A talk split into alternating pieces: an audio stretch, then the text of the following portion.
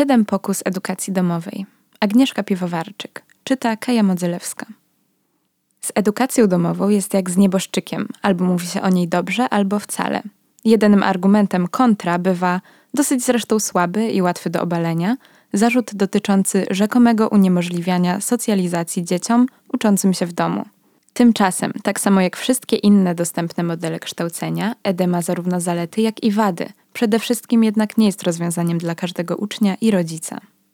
Rosnąca popularność edukacji domowej, katalizowana także przez pandemię, prowadzi między innymi do tego, że zaczynają w niej z coraz większą siłą ujawniać się różnorodne problemy, które warto mieć na uwadze, niezależnie od tego, czy jest się nauczycielem, egzaminatorem, rodzicem, uczniem, czy też politykiem lub urzędnikiem podejmującym decyzje dotyczące edukacji. Oswajanie nieboszczyka – kiedy w listopadzie 2018 roku trafiłam na spotkanie dla rodziców planujących ED, wzbudziła mnie małe rozbawienie. Dla weteranów, zarówno z frontu rodzicielstwa, jak i różnych formuł edukacji, mój osobliwy coming out, zawierający ledwie trzy informacje, mógł być rzeczywiście interesujący. W czasie przeznaczonym na powiedzenie czegoś o sobie wypowiedziałam mniej więcej taką formułkę. Mam na imię Agnieszka. Mam córkę, która ma 6 miesięcy.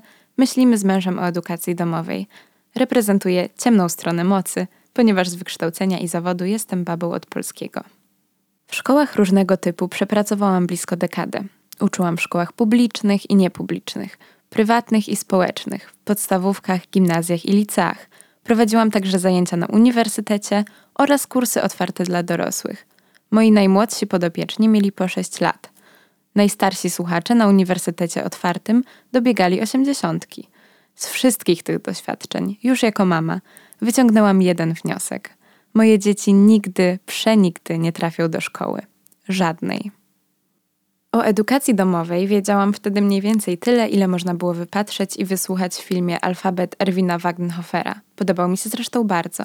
I wyczytać w książkach Szternów. Moje wyobrażenie o uczniach ED sprowadzało się właściwie do uogólnienia. Samych pozytywnych, innych raczej nie dostrzegałam, cech dwóch moich dawnych uczniów. Jednego, który zrezygnował z nauki w szkole na rzecz edukacji domowej, jest teraz moim redakcyjnym kolegą w EMI, oraz drugiego, który zrezygnował z edukacji domowej, by dzięki dobrze zdanej maturze międzynarodowej zrealizować swoje plany uniwersyteckie i zawodowe. Te moje dosyć naiwne wyobrażenia zmieniły się w ciągu dwóch ostatnich lat znacząco, na co wpływ miało przede wszystkim dwie kwestie: egzaminowanie uczniów z ED oraz liczne rozmowy z nauczycielami, rodzicami i uczniami ED, które przeprowadziłam między innymi przygotowując się do napisania tego artykułu. Kiedy wiosną 2019 roku zaczynałam egzaminować, byłam przekonana, że ten model edukacji jest w zasadzie pozbawiony wad. Uczniowie, którzy zgłaszali się do mnie w tym czasie, byli nie tylko świetnie przygotowani, oczytani z lekkim piórem i dużym zainteresowaniem rozmaitymi kwestiami polonistycznymi, lecz także wydawali się nad wiek świadomi i dojrzali.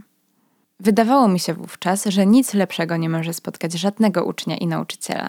I miałam w tym poniekąd rację, ponieważ wraz z sesją egzaminacyjną i rosnącą liczbą przeegzaminowanych przeze mnie uczniów, moja wizja ED zmieniała się dosyć szybko i stawała się coraz bardziej rozbudowana i zróżnicowana. Moje obserwacje znajdowały potwierdzenie w spostrzeżeniach i refleksjach innych nauczycieli, z którymi wtedy miałam okazję wymieniać pierwsze, siłą rzeczy raczej skrótowe uwagi na korytarzach. Kiedy mając w pamięci wszystkie te doświadczenia tuż przed tegorocznymi wakacjami, przedstawiłam w redakcji pomysł napisania nieco bardziej krytycznego tekstu o ED, planowałam skończyć go stosunkowo szybko, odbyć ileś tam rozmów z kilkoma osobami w możliwie krótkim czasie i anonimowo cytując ich wypowiedzi w tekście opatrzonym pseudonimem, by ukryć moją egzaminatorską tożsamość, wynotować kilka refleksji na zadany temat. Jednak gdy tylko zaczęłam ten mój szybki research, okazało się, że otworzyłam tym samym puszkę z Pandorą.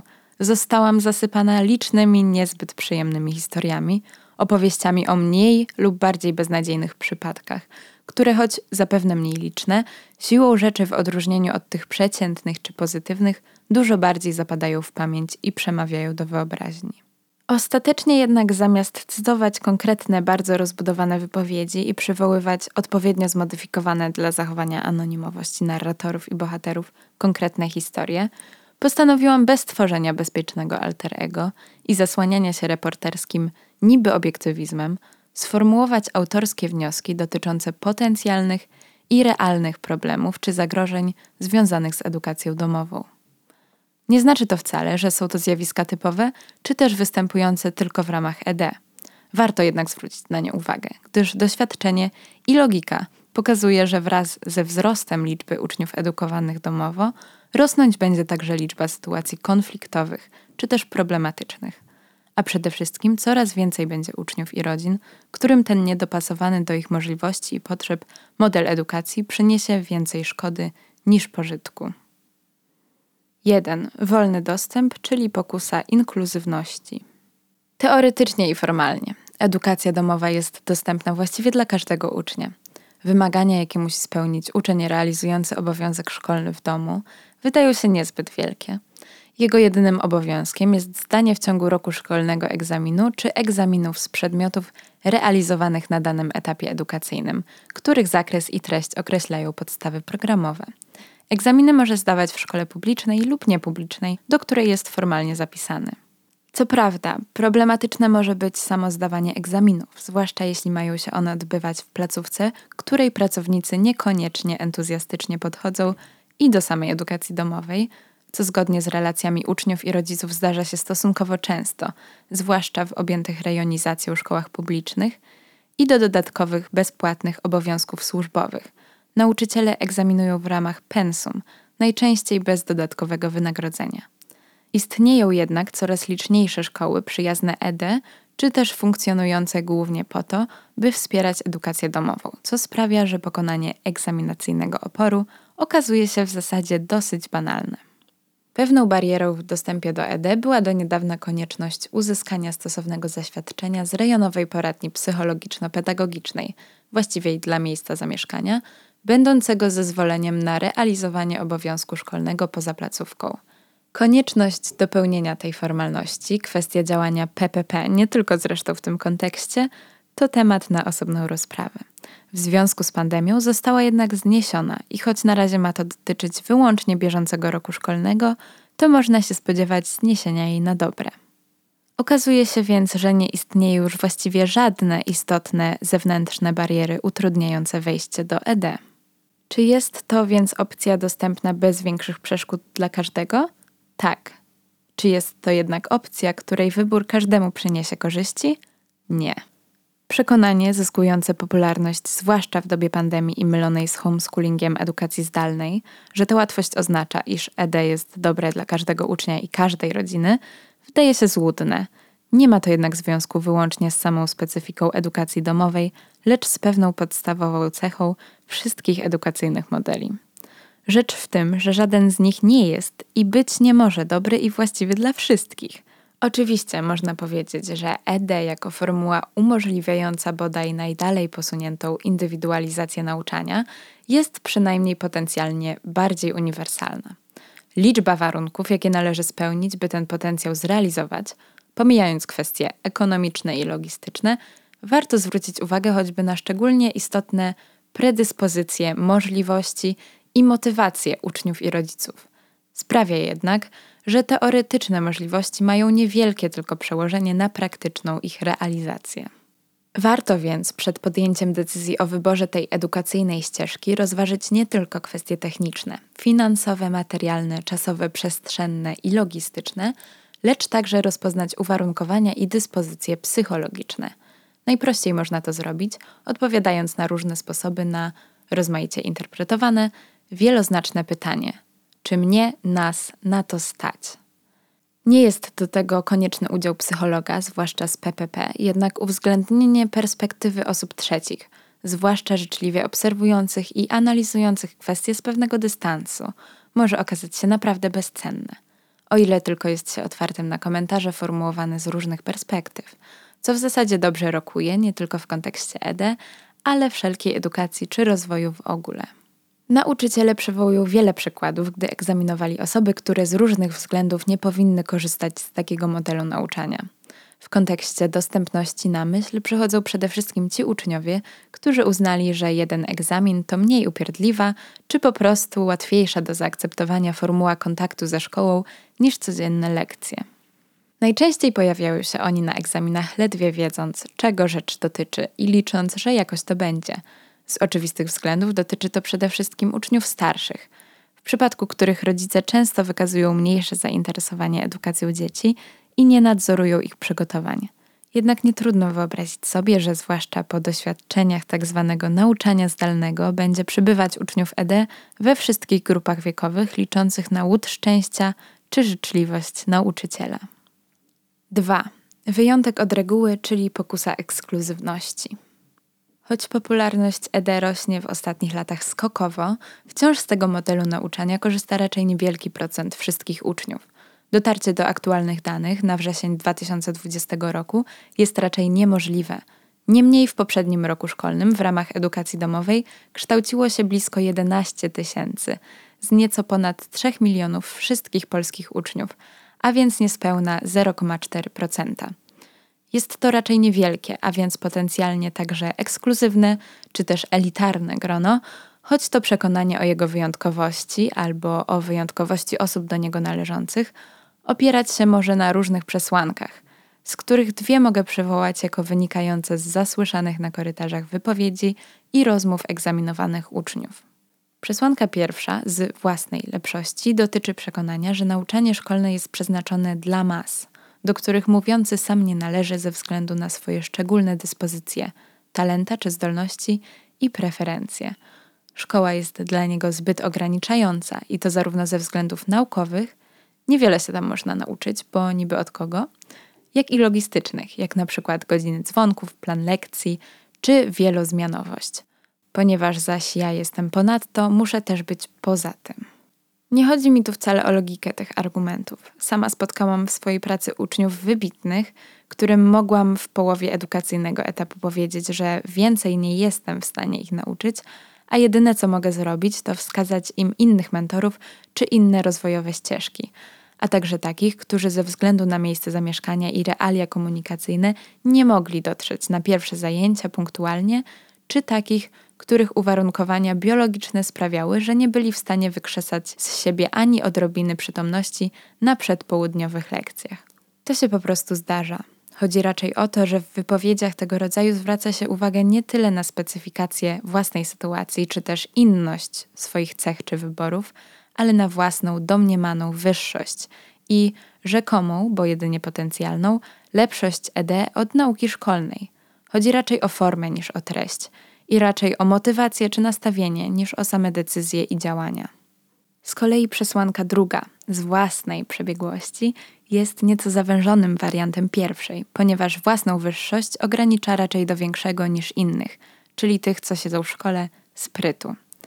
Funkcjonowanie w edukacji domowej nie ma wówczas na celu rozwijania własnego potencjału czy pozaszkolnych pasji, względnie dostosowania rytmu nauki do własnych preferencji i potrzeb, ale wyłącznie skorzystanie z atrakcyjnej możliwości niechodzenia do szkoły i uniknięcie statusu bycia uszkolnionym frajerem.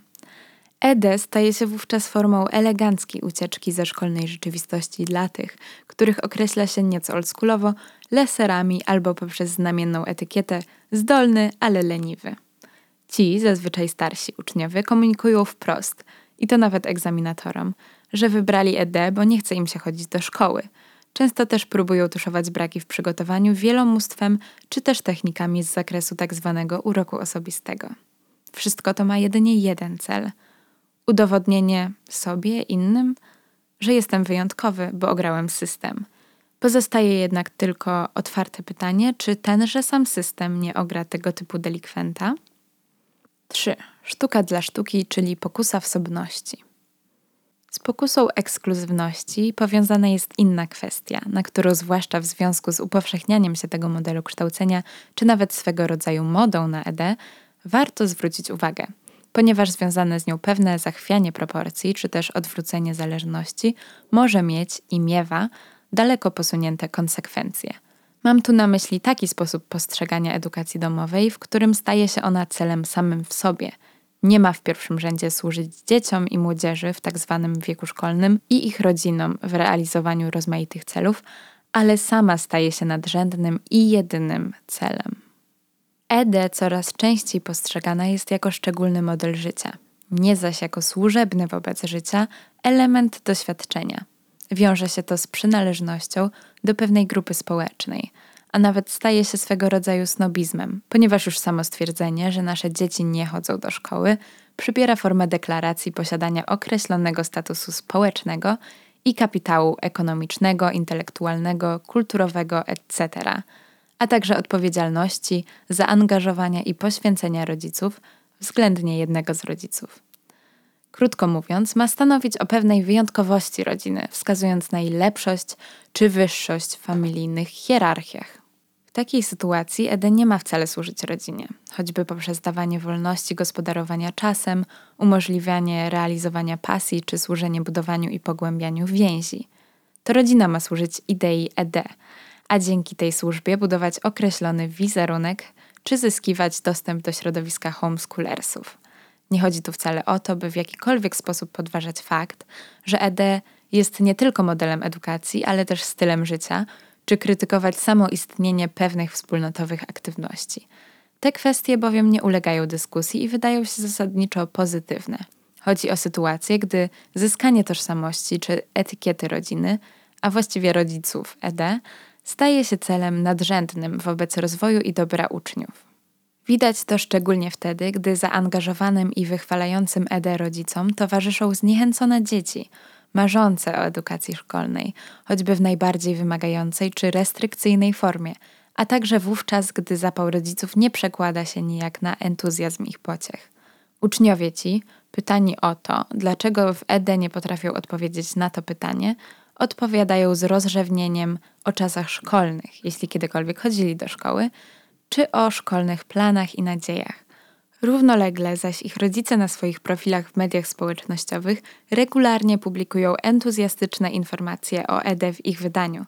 Jak się wydaje, głównie po to, by zyskać szczególny rodzaj poklasku i zostać okrzykniętym najlepszym, najbardziej zaangażowanym i najbardziej poświęcającym się rodzicem. 4. Edukacja dla życia czy życie dla edukacji, czyli pokusa totalizmu. Z samą specyfikacją edukacji domowej związana jest kolejna z pokus, która może doprowadzić do uczynienia ED jej groteskowym wynaturzeniem. Ponieważ, jak sama nazwa wskazuje, edukacja zostaje w tym modelu wpisana w przestrzeń domu, a właściwie w życie domowe czy też rodzinne, może to prowadzić do przyjęcia jednej z dwóch z gruntu destrukcyjnych formuł realizacji ED. Pierwsza z nich jest konsekwencją myślenia, że wejście na ścieżkę ED oznacza, że należy dom przepoczwarzyć w szkołę, względnie w domu szkołę urządzić, aranżując stosowną przestrzeń i adekwatny plan zajęć. Oczywiście w samym tworzeniu kącików do nauki i planowaniu aktywności nie ma niczego złego, jednak warto zastanowić się, czy przy tej okazji domu nie zamieni się w placówkę edukacyjną, a codziennego życia w nieustanne, bez dzwonków i przerw, nauczanie.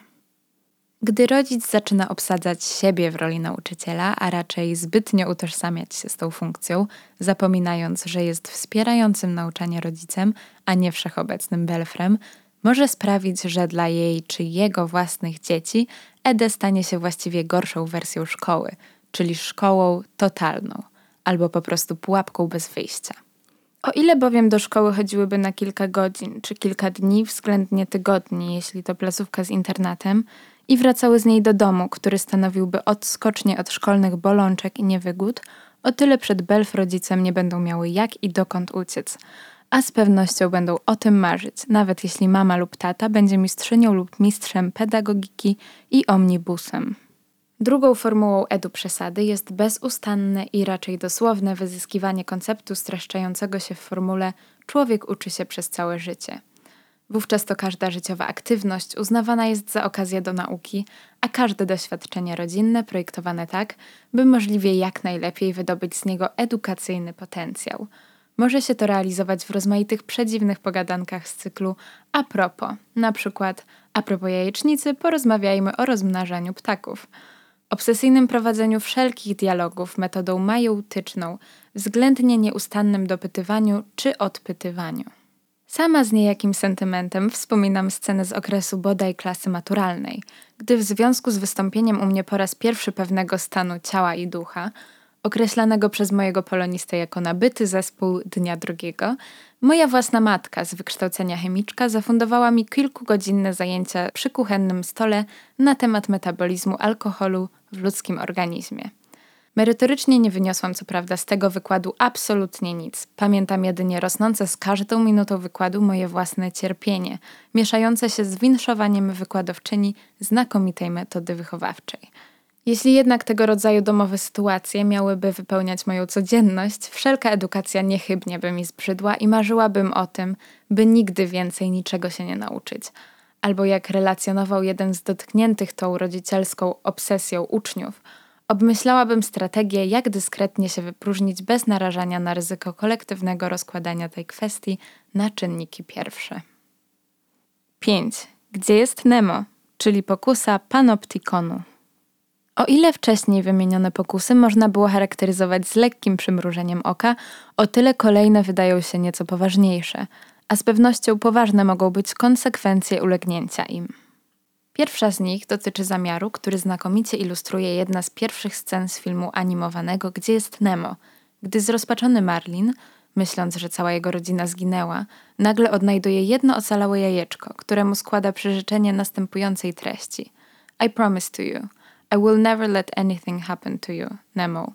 Przytaczam tę wypowiedź w oryginale, ponieważ polskie tłumaczenie obiecuję, że nie pozwolę, aby kiedykolwiek cokolwiek ci się przydarzyło, nie oddaje wpisanej w nią dwuznaczności.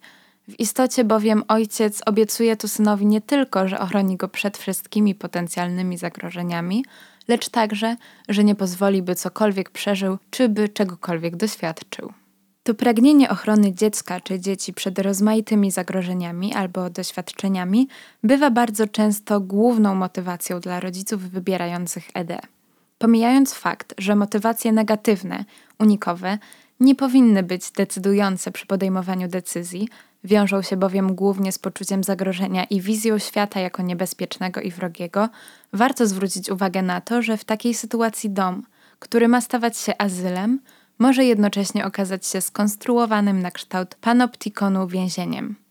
Takie pragnienie projektowania i nadzorowania wszystkich najdrobniejszych nawet doświadczeń, a nawet refleksji dziecka, jest w zasadzie tworzeniem i podtrzymywaniem wszechogarniającej opresji, z której każdy prędzej czy później będzie chciał i mógł uciec. Realnie, nie tylko z domu do szkoły zresztą, albo mentalnie, stosując rozmaite strategie z katalogu mimikry.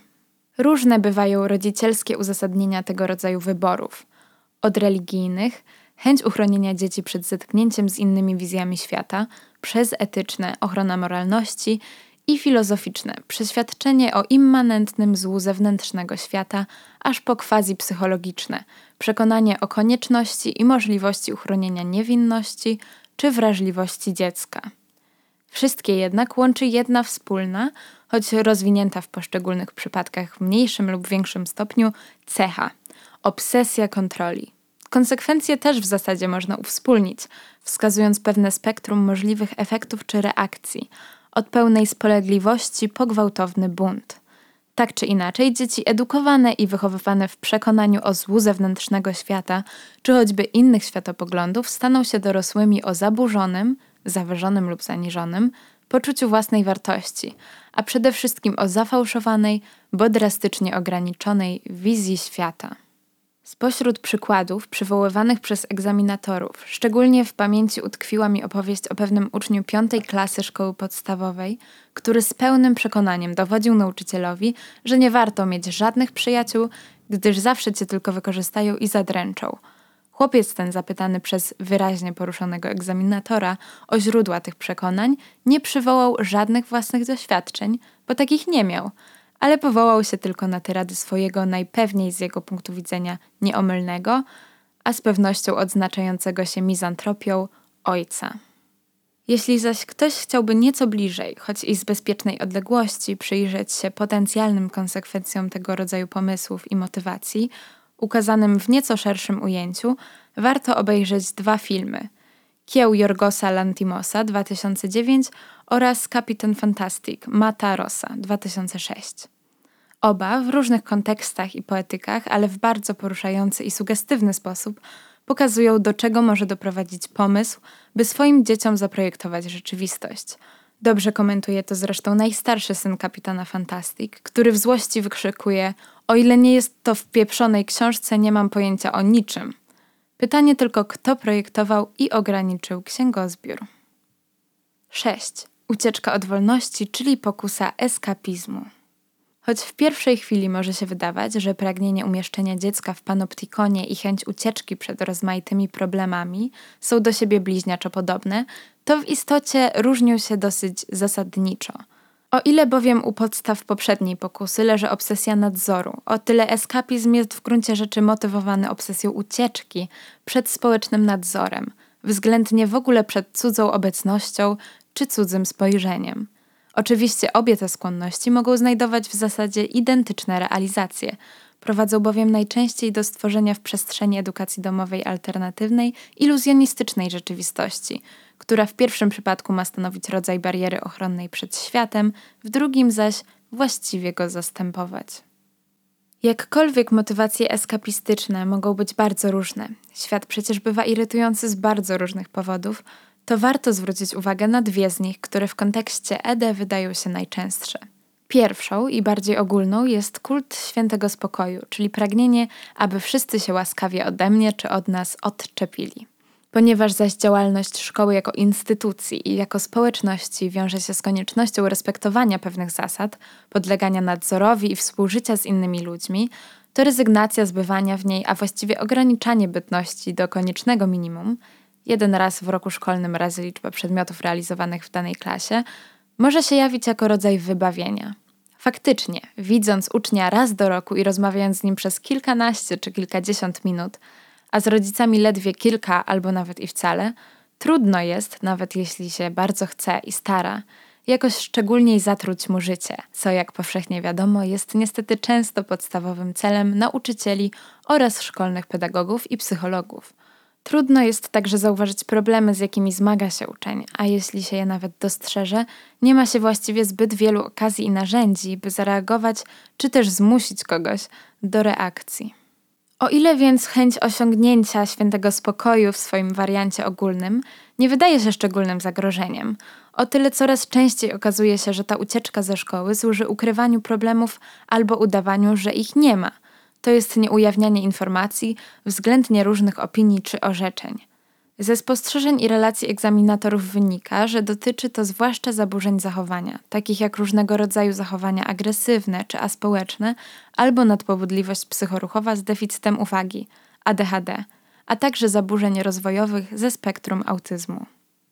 Rozumiem pragnienie, by ukryć swoje dziecko razem z jego czy jej problemami przed szkołą, a także uniknąć nieustannych uwag ze strony szkolnych specjalistów czy nie zawsze udanych interwencji pedagogicznych czy psychologicznych. Znam dosyć dobrze szkolną rzeczywistość i wiem, że opieka nad dziećmi o specjalnych potrzebach edukacyjnych często dobrze wygląda jedynie na papierze, w teoriach, planach i projektach.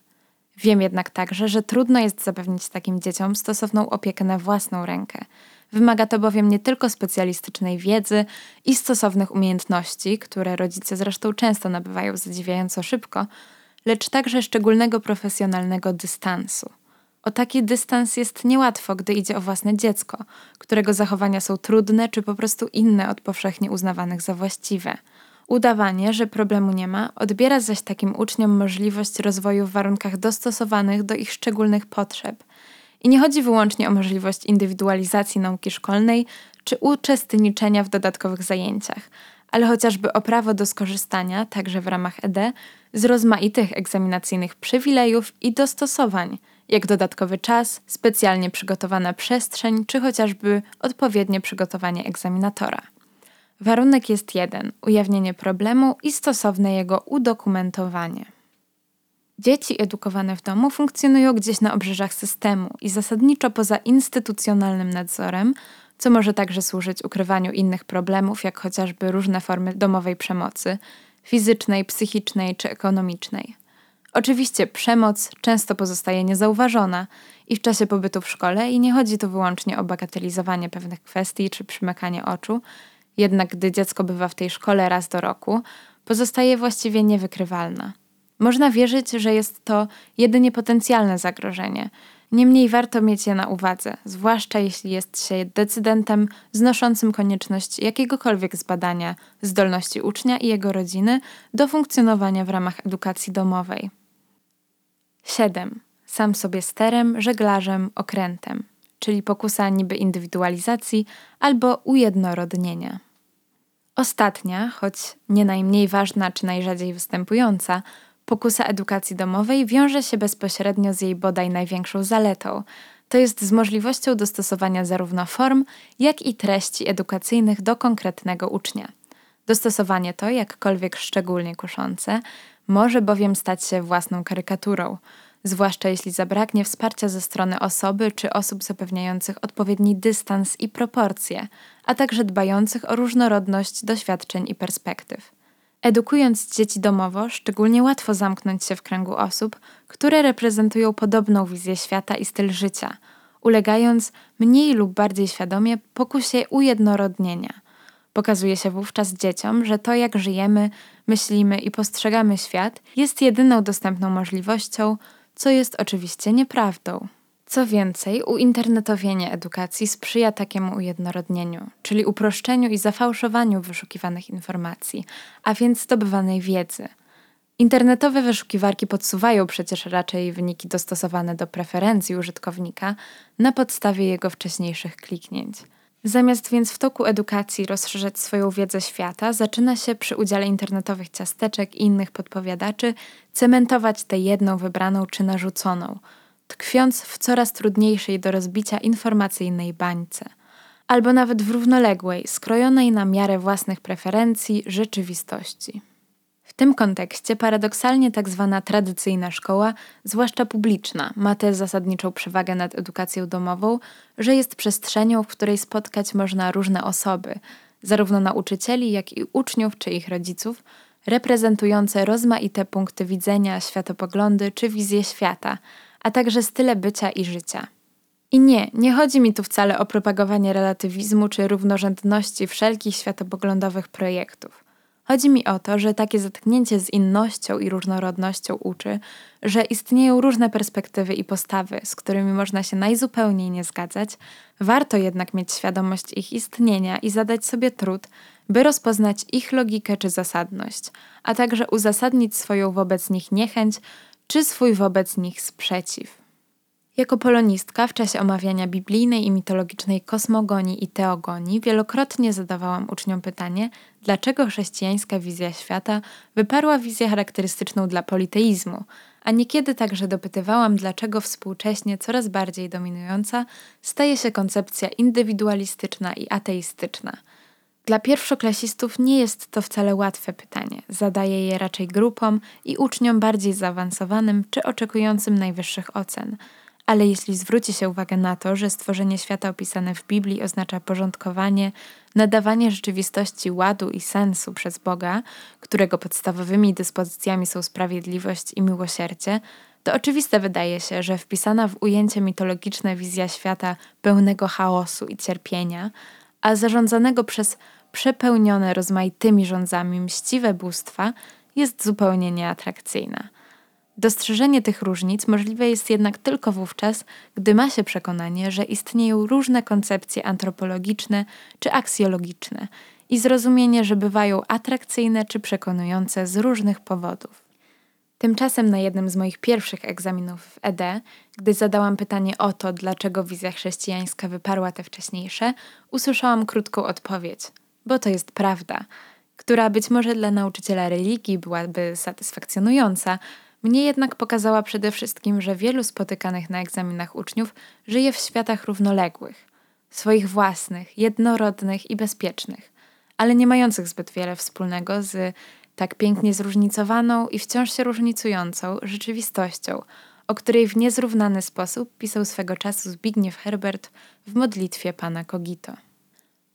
Panie, dziękuję Ci, że stworzyłeś świat piękny i bardzo różny, a także za to, że pozwoliłeś mi w niewysłowionej dobroci Twojej być w miejscach, które nie były miejscami mojej codziennej udręki.